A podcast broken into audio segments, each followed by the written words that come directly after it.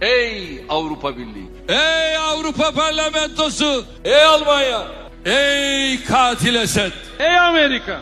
Ey Trump!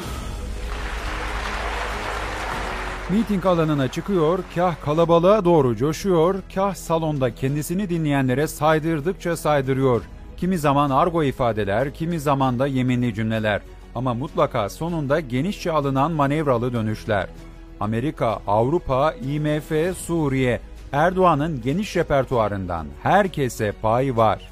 Sen kimsin? Türkiye'de yaşayanlar kadar yurt dışında ülkesini temsil etmeye çalışan vatandaşların yüzünü kızartan dönüşleriyle uzun süredir dış basında haber olan Cumhurbaşkanı Recep Tayyip Erdoğan son zamanlarda dozu iyiden iyiye artırmış görünüyor. Almanya'dan geldik. Diyorlar ki ya Almanya Türkiye'yi kıskanıyor. Türkiye çok daha iyi diyorlar.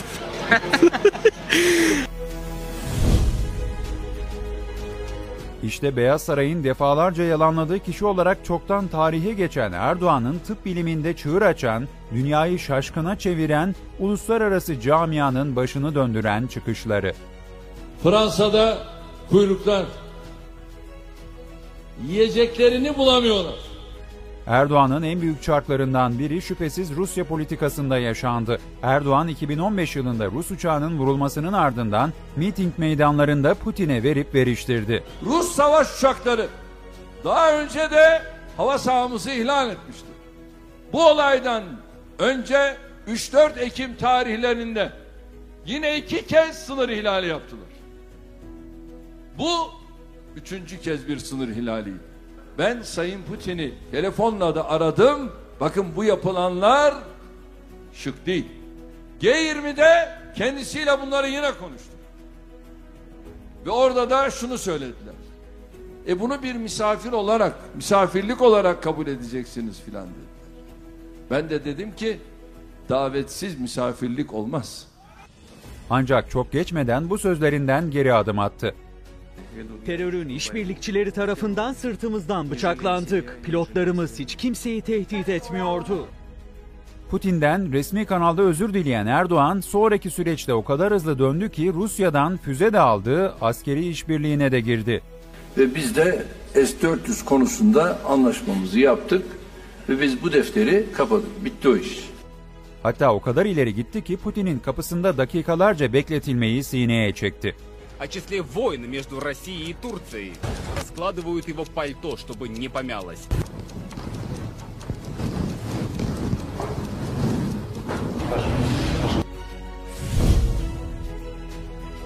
Rusya konusunda bu kıvraklığı gösteren Erdoğan, ABD ile ilişkilerinde de aynı tavrı sergiledi. Trump'ın sert adam olma, aptal olma ifadelerinin geçtiği mektubu basına yansıyınca ona sadece gönül koymakla yetindi. Görüşmenin olduğu gün Başkan Trump'ın siyasi ve diplomatik nezaketle bağdaşmayan bir mektubu medyada yer aldı. Elbette bizler bunu unutmadık.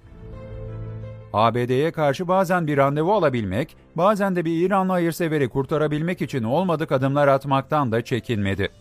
Rıza Zarrab benim babamın oğlu değil ama benim bir vatandaşımdır. Reza'yı kurtaramayan Erdoğan, Obama'yı Trump'a şikayet etmekten de kendini alıkoyamadı. Obama maalesef PYD ve YPG konusunda bizleri aldatmıştır. Ama şu andaki yönetimin aynı durumda olacağına ihtimal vermiyorum. Kendisinden bir randevuyu esirgeyen Biden'a ise ince sitemleri vardı. Çünkü ben şu ana kadar Amerika'daki liderlerin hiçbiriyle böyle bir konum yaşamadım. Ama şu anda maalesef böyle bir durumdayız. Ve Amerika'da bizim münasebetlerimiz iki NATO ülkesi olarak burada olmamalı. Bu sözlerinden kısa bir süre sonra yaptığı ayaküstü görüşmeyi kendi gazetelerine manşet yaptıran Erdoğan'ın ABD ile yaşanan en büyük geri vitesi ise hiç kuşkusuz rahip Andrew Brunson davasında yaşandı. Kusura bakma. Sen bunu vermiyorsan ha bundan sonra sen bizden herhangi bir teröristi istediğin zaman bu fakir bu görevde olduğu sürece o teröristi alamazsın.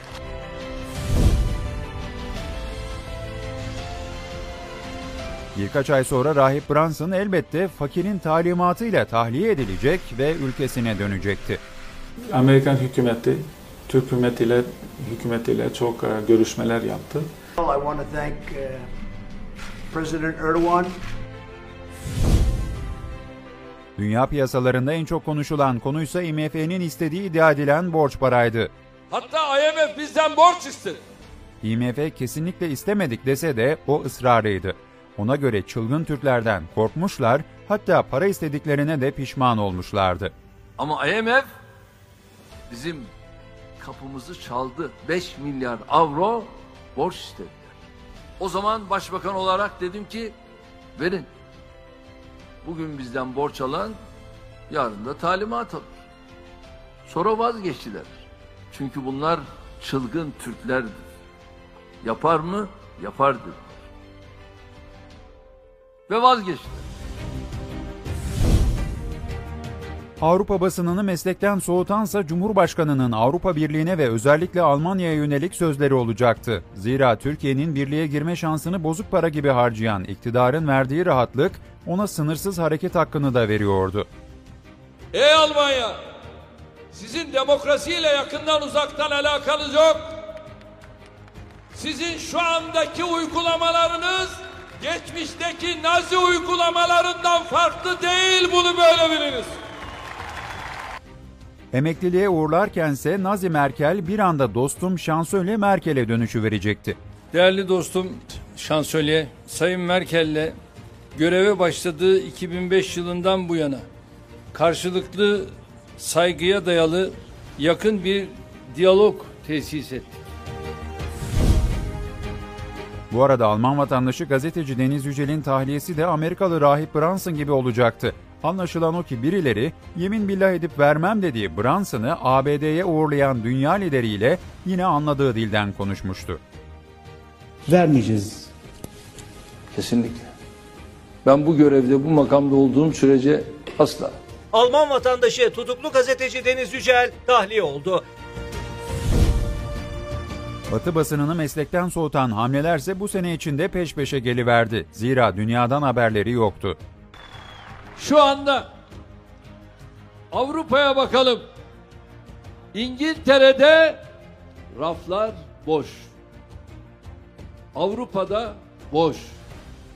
Amerika'da raflar boş. Elhamdülillah bizde bolluk, bereket yoluna devam ediyor. Bu arada korona aşısını bulan Avrupalılar aşıyı vatandaşlarına parayla yapıyor, markete gittiğinde boş raflara baka kalıyorlardı. İngiltere'nin halini görüyorsunuz değil mi? Benzin yok benzin. Evet alkışı hak eden ifadeler. Çünkü kardeşim dediği kişiyle kanlı bir savaşa tutuşan, Gazze'ye gönderdiği yardım gemisine de giderken bana mı sordunuz diyen ama yine de kendini bazılarına alkışlatmayı bilen biri o. Cumhurbaşkanımız çıksa şuradan aya kadar dört şeritli yol yapacağım dese vallahi inanırız. Ay'a dört şeritli yolu kendi kitlesi bekleye dursun bu sözler ve dönüşlerden en büyük zararı yurt dışında yaşayan Türkiye kökenliler görüyor. On yıllardır oluşturdukları imaj, düşünülmeden edilen sözler ve verilen tavizler sebebiyle yerle bir olan Türkiye'liler bu utanç verici yükü taşımak zorunda bırakılıyor. Elbette ki kaybeden yine Türkiye oluyor.